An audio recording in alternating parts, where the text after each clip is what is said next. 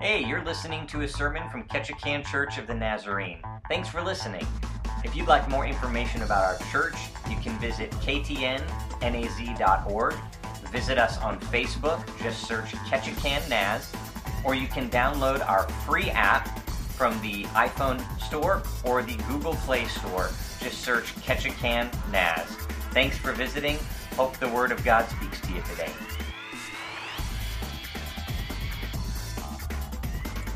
And we will get to the reading of God's Word in just a minute. Um, first, I want to tell you a brief story about the time that I proposed to my wife.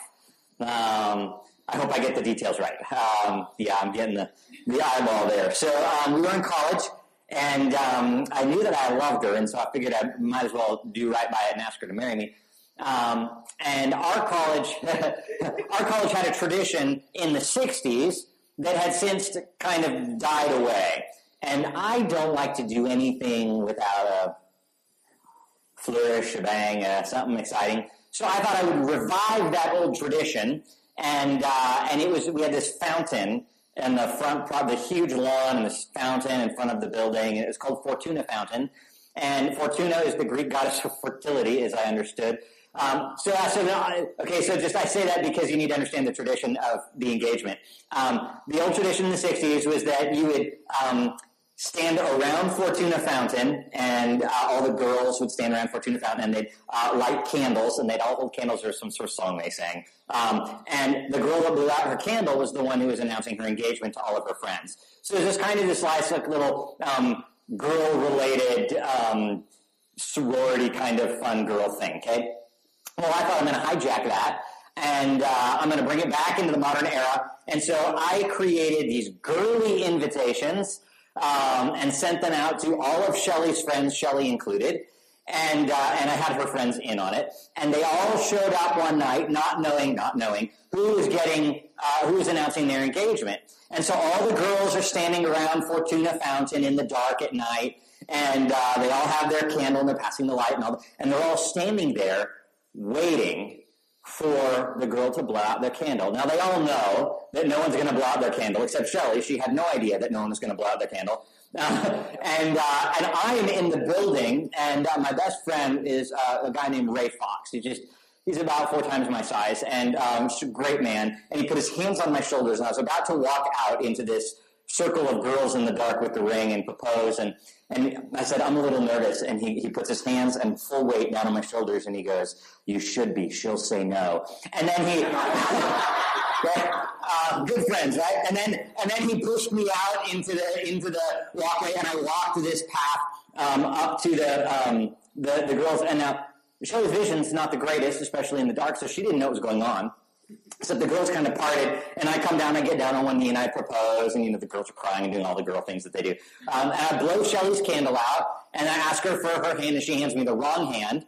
And no, no, no, the other hand, and she hands me the same. No, give me the other hand. So I take the hand, we put the ring on her. It's all celebratory, okay? And so um, she said yes, right? That's the idea. When you propose, they say yes, and then you rejoice, and then you get thrown in the fountain, and you take Ray with you, and it's a whole big uh, thing that goes on. It's very celebratory. She said yes.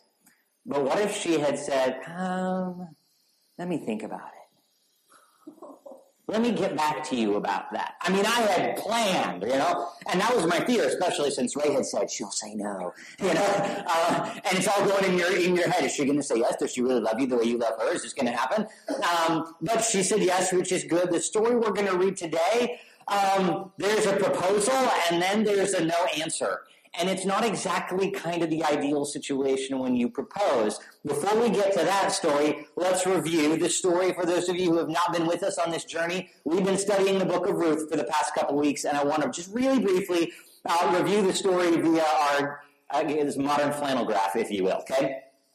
Elimelech was a man who had a family who during famine moved from uh, God's promised land, Bethlehem, to Moab, a pagan nation, so that he could provide for his family food. While they were there, Elimelech died and left a widow to raise two boys. They grew up, they married pagan Moabite girls, and then the two boys died. So now we've got Naomi and two daughter-in-laws, okay, um, and no boys to provide for them. So um, they then decide at some point, Naomi says, I've had enough of this death land Moab. I'm going back to Bethlehem because I hear there's a rumor of bread. So um, all three widows start to journey together towards Bethlehem, but Naomi says, There's nothing good for you in Bethlehem. Don't come back with me. My people aren't going to receive you. You can't get married. You're pagan Moabite girls. You just need to stay. And Orpah, one of the daughters, says, I love you, Naomi. And she goes back to Moab. Ruth uses this deep covenant language and says, wherever you go, I will go. Your God will be my God. Your people will be my people. She joined with uh, Naomi in a very deep way and said, I'm going to go to Bethlehem with you and I'm going to become like you are.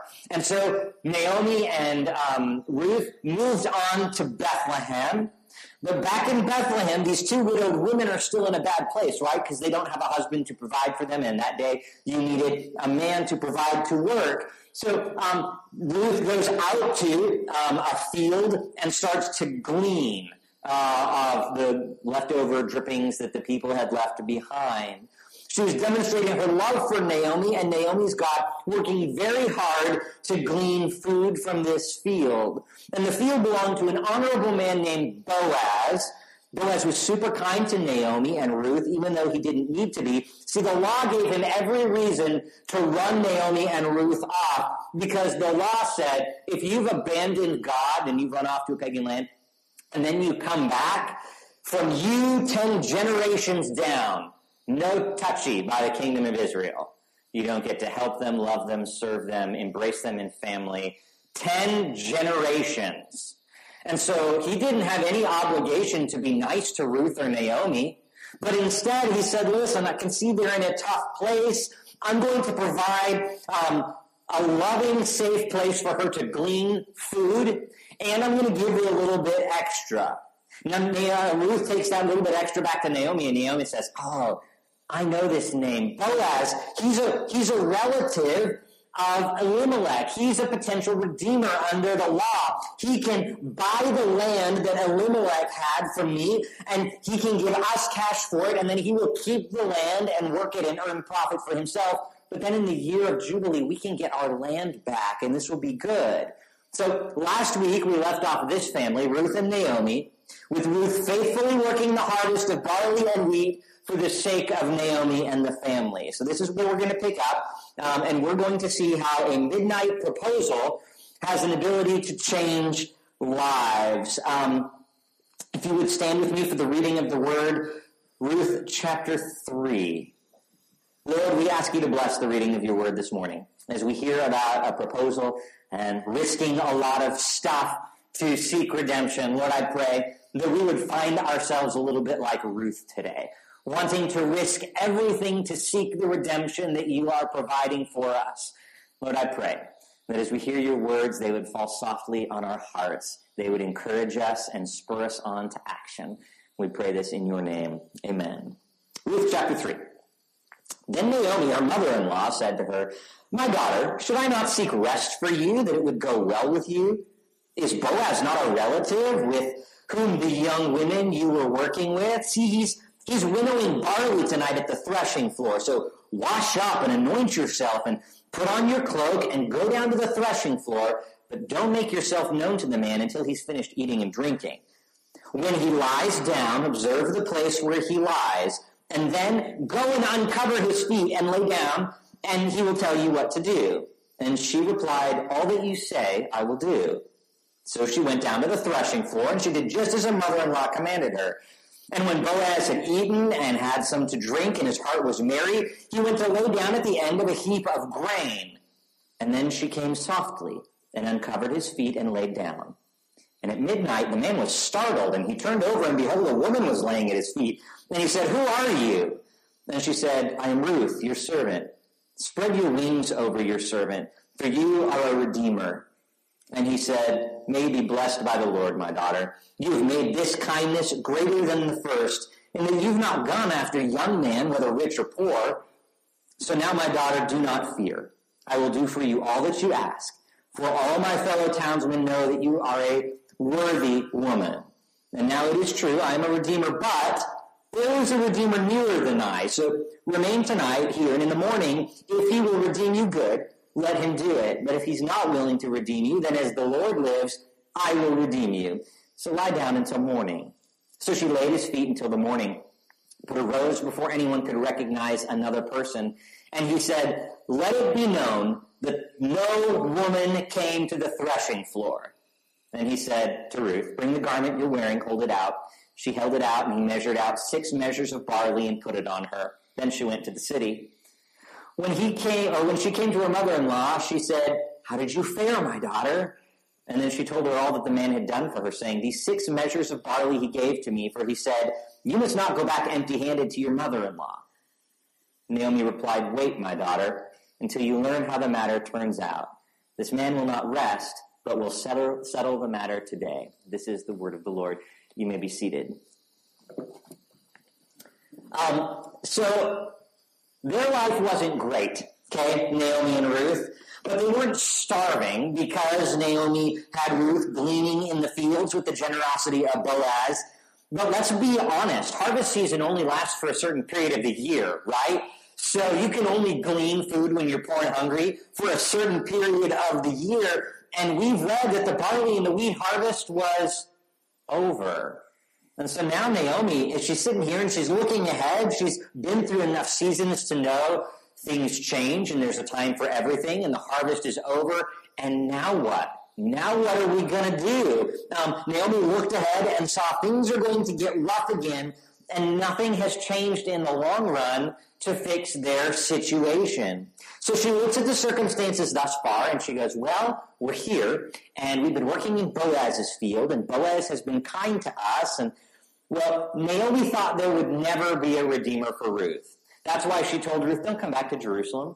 Because there's no redeemer for us here. You can't, 10 generations, we're untouchable. There's no hope for you or for me.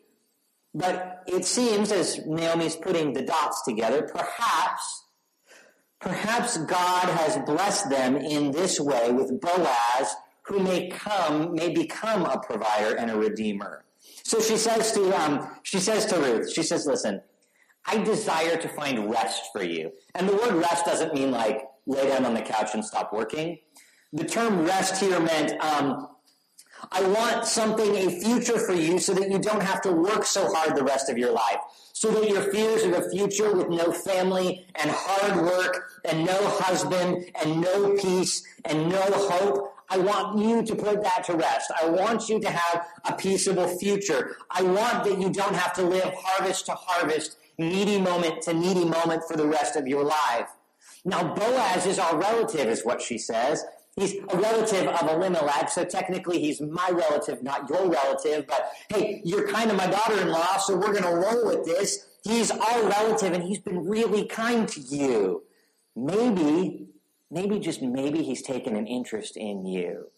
So I think perhaps God's at work here, and I think we should see what we can do if we can push the door open. So here's what I want you to do. Wash up, okay? You've been working hard all season. We don't shower all that often in this day and age. So, you know, wash up and anoint yourself and put your cloak on, okay? And I want you to go down and see where he beds down for the night, okay? He's going to sleep at the threshing floor because he's got the huge piles of grain and he wants to guard it. That's where he's going to stay. So go down there, and after he's asleep, sneak up to him and uncover his feet, and then lay down next to him. And when he wakes up, I want you to do whatever he tells you to do. Now, that sounds a little risky to me. It sounds a little weird. Um, it sounds weird and risky, and it sounds risky and weird back then and it sounds risky and weird now. I would never tell my daughter, you know that guy that has expressed some interest in you? I want you to go find where he's sleeping and sneak into his house and uncover his feet and then lay down and wait for him to wake up and tell you what to do. Like in no way would I ever tell my daughter to do something like that. It just sounds weird and it puts her in a position that I wouldn't want her to be in. But Naomi is saying, listen, I think God is at work here, and so we're going to try something. Now, what we need to know about this day and age is it was very common at this point in time in history for prostitutes to visit the harvest field at night. Under the cover of darkness, while the workers were sleeping on the threshing floor, they would come and they would put on this special cloak that was brightly ordained, and so people would know. It was kind of like, you know, their calling card. You would know who they were by the cloak that they wore. And they would crawl up, up next to the men who were sleeping, who would then employ them, as it were, for the evening. So here's a godly mother-in-law sending her young, godly, faithful daughter-in-law out in a seemingly weird way when all of the other prostitutes are roaming about for the evening. But Naomi is not sending her to be a prostitute. Instead, she sees this beautiful opportunity to act within the bounds of the law of Moses and to have Boaz recognize a greater need than just food for Ruth and provide according to the law of redemption.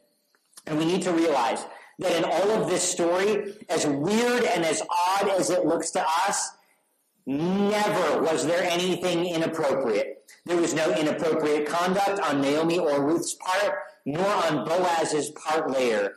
Everyone in this story acts within the bounds of God's law, does so honorably and above reproach. And we need to keep that in mind as we read this story, because people will read this story and interpret it in various ways that imply all kinds of unworthy things happen. And what we know about Boaz's character, Naomi's character, and Ruth's character as presented by the living word of God, which does not lie, is they are continually described as worthy, honorable, righteous, godly people. So we need to know that as we read this story, there is no inappropriate thing going on, though it looks odd. It is above reproach.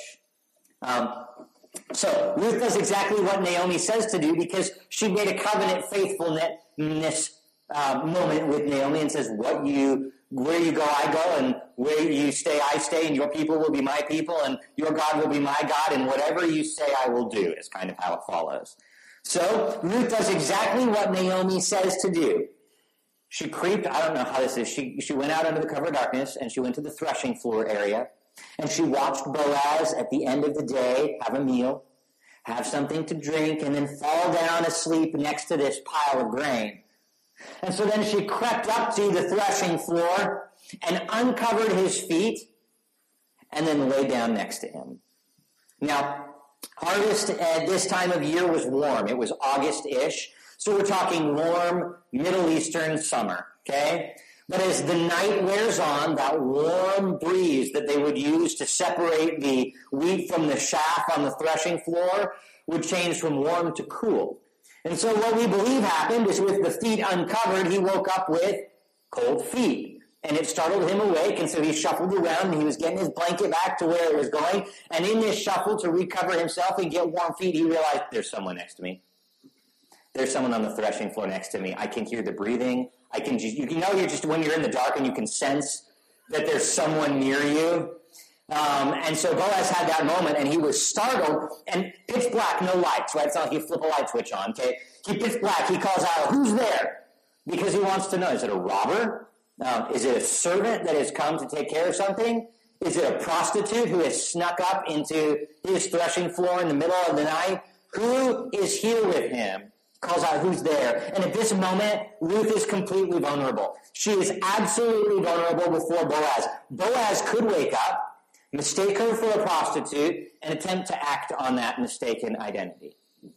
He could see Ruth as attempting to act the part of a prostitute, but because he's noble and honorable and worthy, he could say, shoo, away with you, because he's an honorable man and he wouldn't have anything to do with her anymore after she pulled a stunt like that.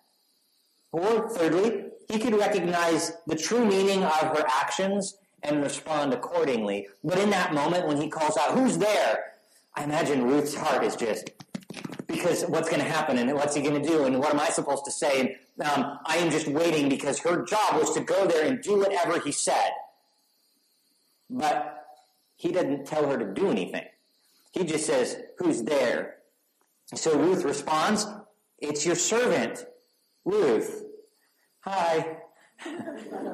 uh, you know? Um, and we read this in the English language and we hear the word servant and we don't think anything about it.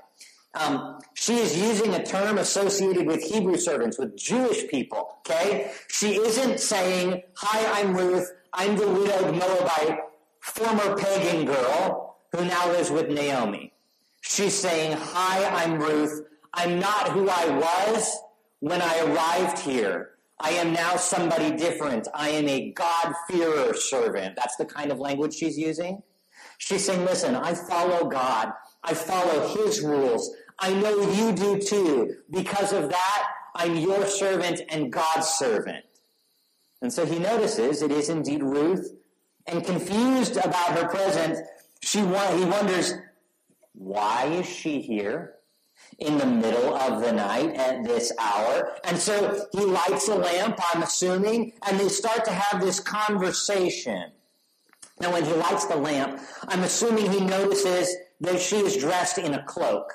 Um, scripture tells us that Naomi told her to put her cloak on. Prostitutes wore a brightly colored cloak. Poor servants wore a raggedy old cloak. They're not trying to impress anybody. They're not trying to get up any business, okay? They're just wearing the cloak that keeps them warm, okay?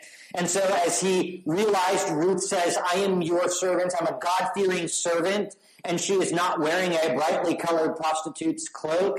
He realizes, oh, she is of honorable intent right now. Just as she always has been, she is a worthy woman. She's not trying to do anything inappropriate here. She's just saying, you serve God, I serve God. There needs to be something going on here. And this is the unique part of this story. This is when Ruth departs from Naomi's counsel. Naomi said explicitly, when he wakes up, do whatever he says. Well, she's fulfilled that part by answering his question, and now she verges on her own path, and she says this Spread your wings over your servant and redeem me. That's some forward language for a young lady alone at night on the threshing floor with a wealthy uh, Hebrew man. Now, this word um, wing was used to uh, give the idea, obviously, of a bird wing, right? Because that's what we think of when we think of wing. But the term is also used to describe the corner of a blanket, okay, or the hem of a cloak. So what she's basically saying is, um, cover me up with your blanket. Okay, cover me up with your with your cloak. Extend that over me. Um, this specific term of wing was um, it was used specifically as an emblem of rank or authority kind of like you would see stripes on an admiral's coat or a captain's coat in the military, and you say, oh, they have a specific rank because of their stripes.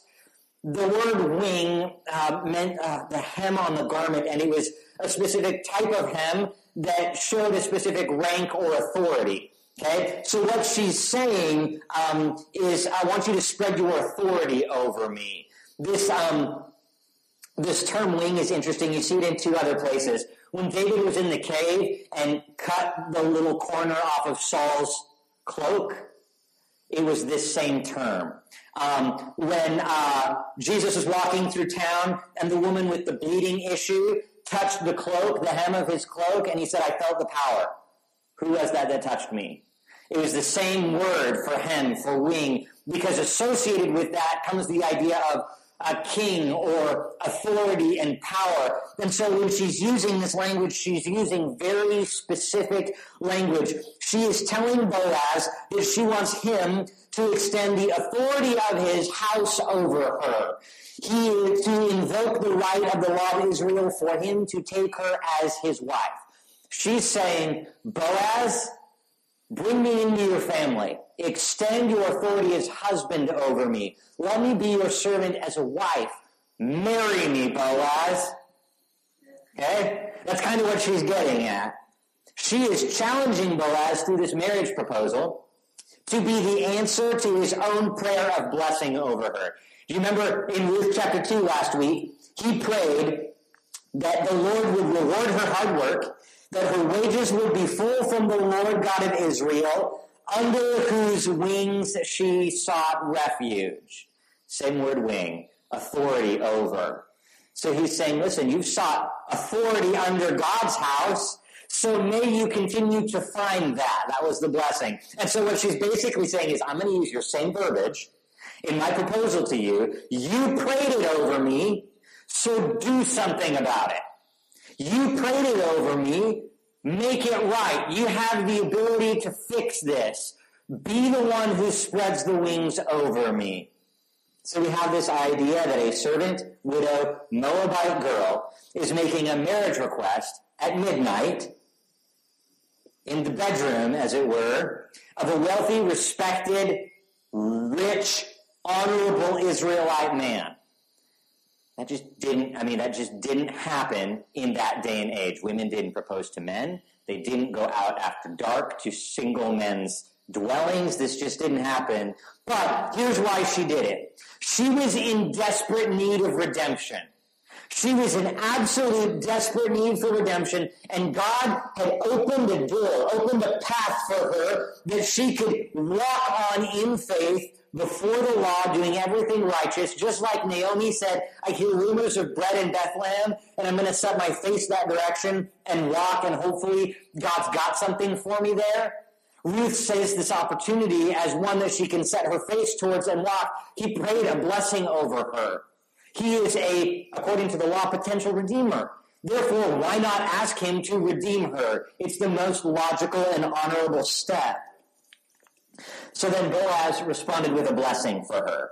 He affirmed with her that he would keep her safe. Like that would be paramount for her in that moment, being so vulnerable.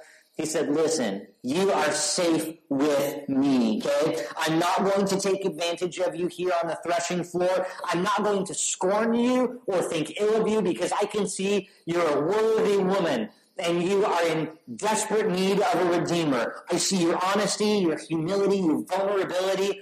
I love that you have been faithful to take care of Naomi, and that kindness that you have done and worked so hard to do is now outdone, as if that could even be possible. It's now outdone by your faithfulness to God.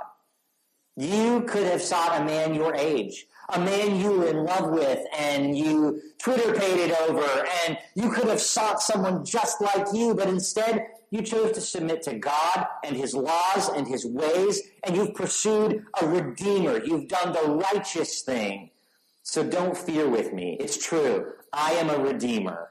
And I imagine at that point, Ruth's heart is, oh, good. Okay, he's going to say yes. We're going to get married. My life is going to be good. And then he says, but. Nobody likes that in a sentence, right? If I propose to Shelly, she goes, oh man, you're great. You know, I love the times that we've hung out. We've had a good long run together, but.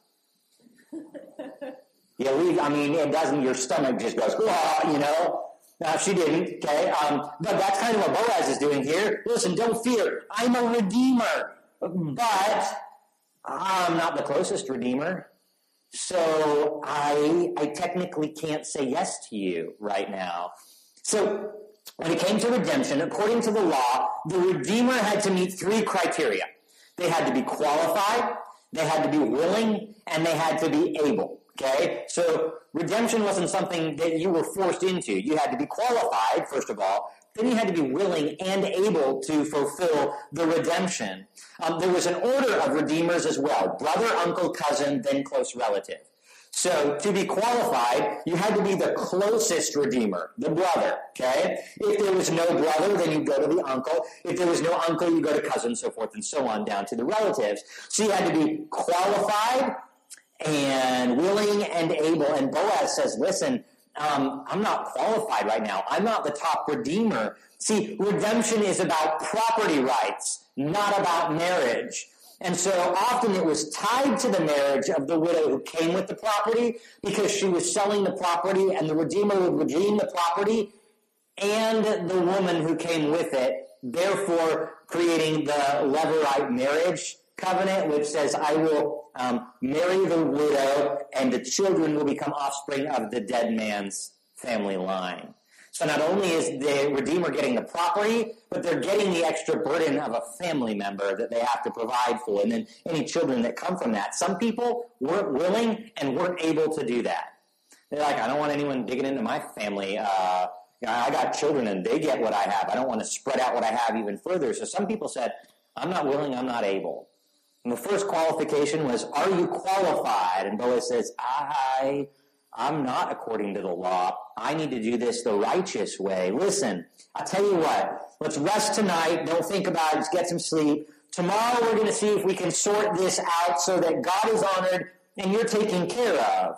So in the early morning, he commands his servants. He gathers them together and he says, I love you all and you need to know nothing happened here tonight And if I ever hear any of you talking about Ruth in an inappropriate way, it will not go well for you. The tone of his language is very strong. Do not let it be known she was here tonight. Okay? So then he sent them on their way, and he gathered up with Ruth in her cloak uh, six measures of grain that he took to Naomi. The grain was not for Ruth. The grain was for Naomi because it was Naomi's land. He was redeeming the land from Naomi. Okay? But he defended her faithfulness and her value and her honor to his servants. And then he sent this barley grain to Naomi. So Ruth returned and told Naomi everything that occurred. And I imagine Naomi was sitting like on the edge, like at the door. When she coming? When she coming? When she coming? And she sees Ruth coming with the grain. And then she goes, okay, so what happened? Like you send your daughter out in the dark overnight to make a marriage proposal with a man, okay? How'd it go? so are we going to have marriage? Is it wedding bells? What's going on? Um, and Ruth comes back in and, you know, she's new to the whole Judaism thing. Okay, she's new to the whole law. She's learning as she goes. She's faithful to them, but she's not quite sure what's happening here. So she walks in and she says, "Listen, I did exactly as you said. I, I proposed, um, and uh, I didn't get an answer. Uh, he basically gave me grain and said, uh, "I'm not qualified, and we have to wait to see how this is going to sort out." And so I'm not exactly sure what's going to happen, but imagine Ruth's feelings for just a moment. She doesn't really know the law very well about redemption and levirate marriage. She just knows that there was a door open for her to be redeemed. She walked down it faithfully and honorably, and then she didn't get a solid answer. He kind of said no, okay? And that's kind of hurt. I mean, you want to be wanted, right? He's shown favor to her. She had reason to believe he liked her, but she wanted to be wanted, not just property in a transaction. She wanted to be more than something that was just traded because of financial value, but that's how it was. Land was taken for crop value, and the woman was a burden and another mouth to feed. And because she did not get a, yeah, I can't wait to make you my wife answer, there was probably a little i'm not naomi i don't under i don't know what's going to happen. And now i feel even more insecure than i did before because i'm very vulnerable and i asked a very difficult question he didn't say yes. And so naomi says listen um, honey you've done all you can do to be faithful. You've walked towards god the path that he's given you. You've been in accordance with the laws. You can't do anything else at this point you need to wait wait ruth wait and see. That's how chapter 3 ends. Just leaving Ruth hanging. Is there going to be a wedding? Is there going to be a redemption for her? See, the thing is, the Lord had provided a possible redeemer through the law for Ruth and Naomi. It was a possible redemption. But Boaz had never acted on it. Wheat harvest, barley harvest had gone by. He knew he was a relative. He knew he was a possible redeemer. Why had he never acted on it? Why had he never gone out and sought the other person and said, I really want to do this transact. I want to redeem this family. Scripture doesn't tell us. Perhaps it's because he's an honorable man and he was respecting the other redeemer's right of first redemption. Perhaps he didn't think that she was interested. Not that that would have really mattered. Perhaps he was respecting the fact that she was a mourning widow and was giving her space and time to grieve and become accustomed to a new life.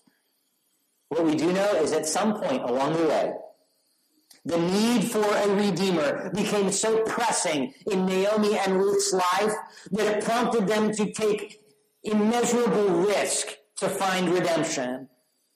Ruth became vulnerable before Boaz. She put everything on the line because she had so much to gain in redemption. All the chips were on the table to seek redemption from the life that she had known and redemption from the life she was facing if something didn't change. Um, the story we have learned so far is that sometimes life causes us to lament. Things that have been done to us, choices we have made, just the way the world happens sometimes because we live in a fallen, decaying world. There are things to lament over in our life.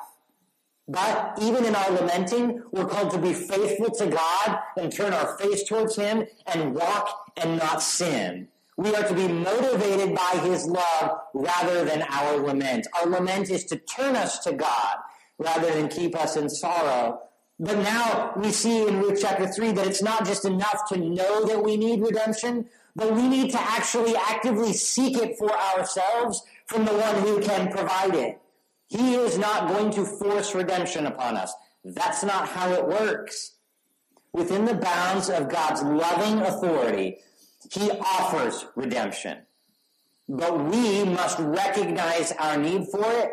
We must crave it, long for it, seek it, risk everything to pursue it with all that we are and everything we hope to be.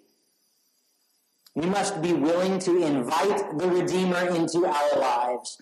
The mess, the chaos, the lamenting situations, the fear and the vulnerability, and say, God, I invite you to redeem this. I don't know how this is going to work. My life is a mess. I invite you into it. Come sit on the couch of my mess and somehow redeem it. That's what we're saying when we say, God, come and redeem me. It might be for salvation. But if we've been saved and walking with God, it might be for a situation in our life that we cannot tackle on our own. And we must learn to invite the Redeemer to redeem those situations. Otherwise, he's going to stand there, and his Scripture says, knock. He's going to knock and he's going to knock. And he's just waiting for us to say, Come on in. I invite you into my mess to do something with it. But the the reality is, some things in our life don't resolve overnight, right? And it doesn't mean that God isn't working. And it doesn't mean that though you've invited him to redeem, that he's not working out a redemption. But like Naomi told Ruth, wait. Wait and see how this is going to turn out. He will not rest until it is finished, is what Naomi told Ruth. And we can have confidence in the waiting period, while we have invited the Redeemer to redeem, in that waiting period between we've invited and it actually gets redeemed, we can have confidence because Scripture tells us that God is actively working. Psalm 121. Indeed, he who watches over Israel will neither sleep nor slumber. God does not sleep. He is constantly working redemption out. Lamentations, right? Great book because it's all about lamenting. The steadfast love of the Lord never ceases. That word steadfast love, it's the Hesed love that we're learning about in Ruth. That loving kindness that goes above and beyond the call of duty. That steadfast love of the Lord never ceases, and his mercies are new when? Every morning. Do you want to know why? Because while you're sleeping, he's working. Okay? So you wake up to something God has been working on all night long for you. His mercies are new every morning. God works while you sleep. He works while you rest. He's working while you are waiting for Him to complete the work that He has begun. So this morning, the question remains for us. We've learned we lament. We've learned we need to follow God. But have we actually invited God to redeem specific things in our life for His glory and our well-being? Have we said, God, I've tried to do this on my own for I don't know how long. I can't, I can't anymore. I need you to redeem it, and I'm willing to wait until you've redeemed it in such a way that brings you glory and me good, and it'll work out in the long run.